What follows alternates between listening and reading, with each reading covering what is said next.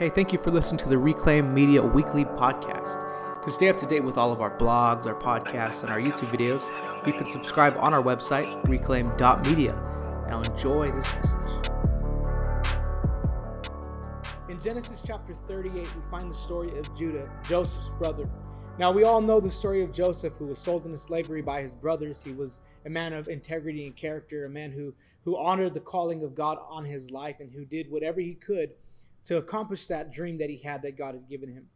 Now, Joseph is a character that we can all look up to, and in, in reality, he's kind of like the star of this of these chapters, 37 and on. But chapter 38, it goes into the story of Judah. And Judah is not just any individual, but in fact, he's one of the brothers who betrayed Joseph. He's not a very good person. He's a he's a very flawed individual. And I want to read some scripture here. Genesis chapter 38, verse 1 through 7. It came to pass at that time that Judah departed from his brothers and visited a certain Adullamite, whose name was Hirah. And Judah saw there a daughter of a certain Canaanite, whose name was Shua, and he married her and went into her. So she conceived and bore a son, and he called his name Ur. She conceived again and bore a son, and she called his name Onan. And she conceived yet again and bore a son, and she called his name Shelah. He was at Chezib when she bore him. Then Judah took a wife for Ur, her, his firstborn, and her name was Tamar. But Ur, Judah's firstborn, was wicked in the sight of the Lord, and the Lord killed him. So here's Judah. He's a man who sold his own brother into slavery. Then he marries a Canaanite woman who, when that was against what God wanted for his life. He, he's a very selfish individual, very a very um, flawed individual. And I begin to question as I read this chapter, God, why would you go from the story of Joseph, who's this upright man, a man of, again, righteousness, holiness, integrity. Why would you go from this story of Joseph and go right into the story of Judah? It doesn't really make sense that we'd be talking about such a great individual and then go and begin to talk about an individual who is very flawed. Again, he was a liar, he was selfish. In reality, we want to, when we read scripture, oftentimes what we do is we put ourselves in the place of the star of the scripture, right? We want to be like Joseph, and we say, well, I, am going to go through what Joseph went through, and I'm going to accomplish what Joseph accomplished. But in reality, Judah's a little bit more relatable to us. Well, Judah is a flawed person just like us. Judah is one who made many mistakes just like we do. But we see in the scripture that God still used his life. So I begin to, again, I begin to pray and wonder and ask the Lord, why would you go from Joseph to Judah? And he began to speak to my heart. And I and I begin to realize that he puts this story in the book of Genesis to show us that God uses flawed people for his flawless work. You look at the family of Joseph. His father Jacob lied to his brother Esau, and in fact, he was on the run so that he wouldn't be killed by Esau. You look at Joseph's brothers and all that they did, all the evil things that they did to him.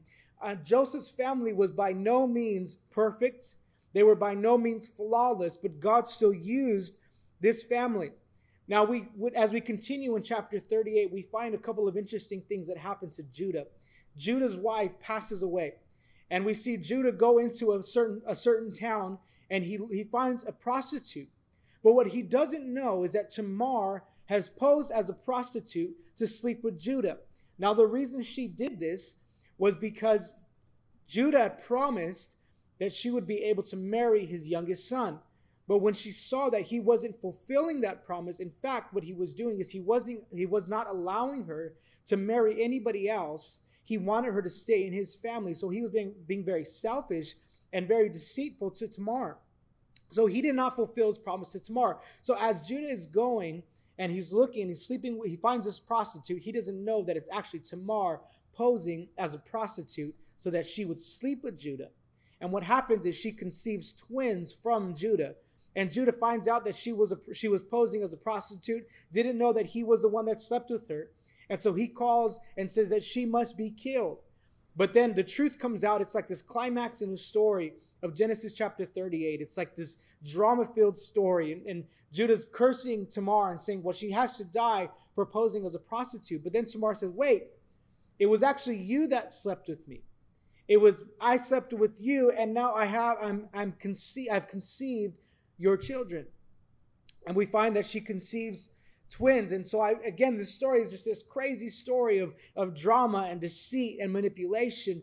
And again, I would question God, why are you showing us this story? It's because God wants us to know that flaws don't stop God from using our life. Just because we've made mistakes, just because we've, we've, we've, we've failed at a lot of different things, just because we've done things that we know are wrong, when we come to God, our flaws don't stop God from using our life. We are, we are dead to our past. So when we when we come to God as as in repentance in humility and we give our lives to Jesus, what he does is he cleanses us from all of our sin, all of our unrighteousness. So our past does not define our future in Christ. In Galatians 2, verse 20, it says, I have been crucified with Christ.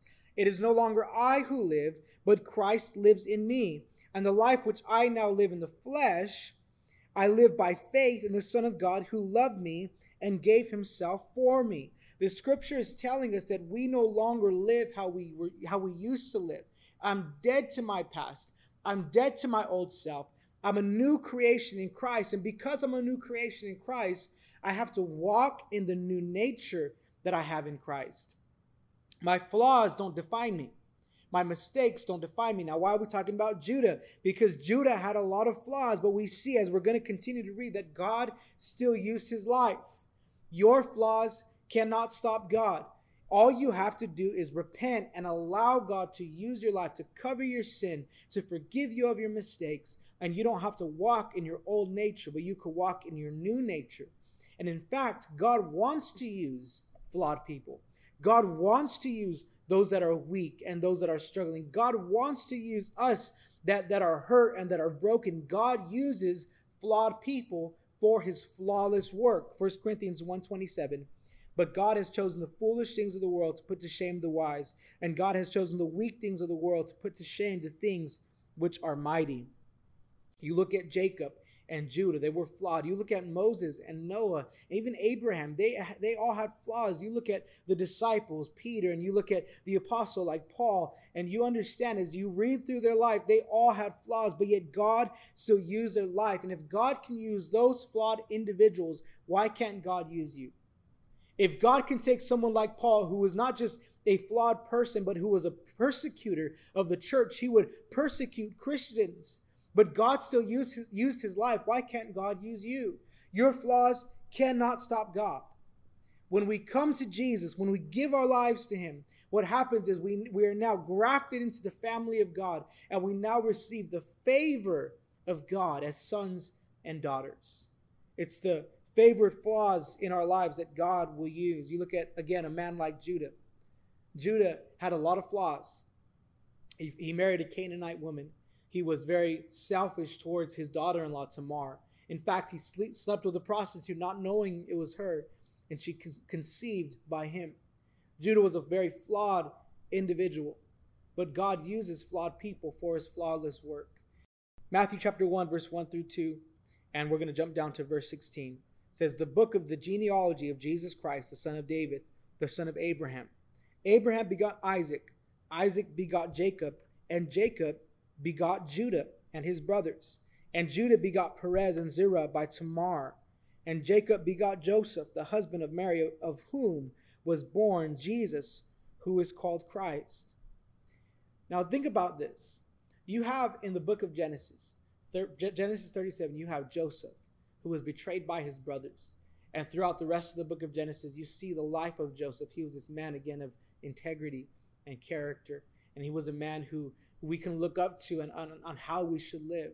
But 38, you have this blip in the story, and it's this man now named Judah, a man of many flaws, many mistakes. In fact, so so flawed that his sons were so wicked in the eyes of God that the Lord killed his sons. And he sleeps with his, his daughter-in-law. What a flawed individual. What a flawed person. But out of that flawed relationship, out of that relationship between a Judah and Tamar, from their twins, we find the genealogy of Jesus Christ. So, what God is showing us again is He uses flawed people for His flawless work. Now, if God can use these men in the, in the scripture, if God can use these women in scripture who were all flawed individuals, but by His grace, they accomplished great things for His glory. Why can't God use you? Your past does not define you. Your mistakes do not define you. You you you can't alter your future based on what you used to be because when you come to Christ, you're a new creation and he puts favor on your flaws. I hope that this message encouraged you and I hope that you don't give up where you're at.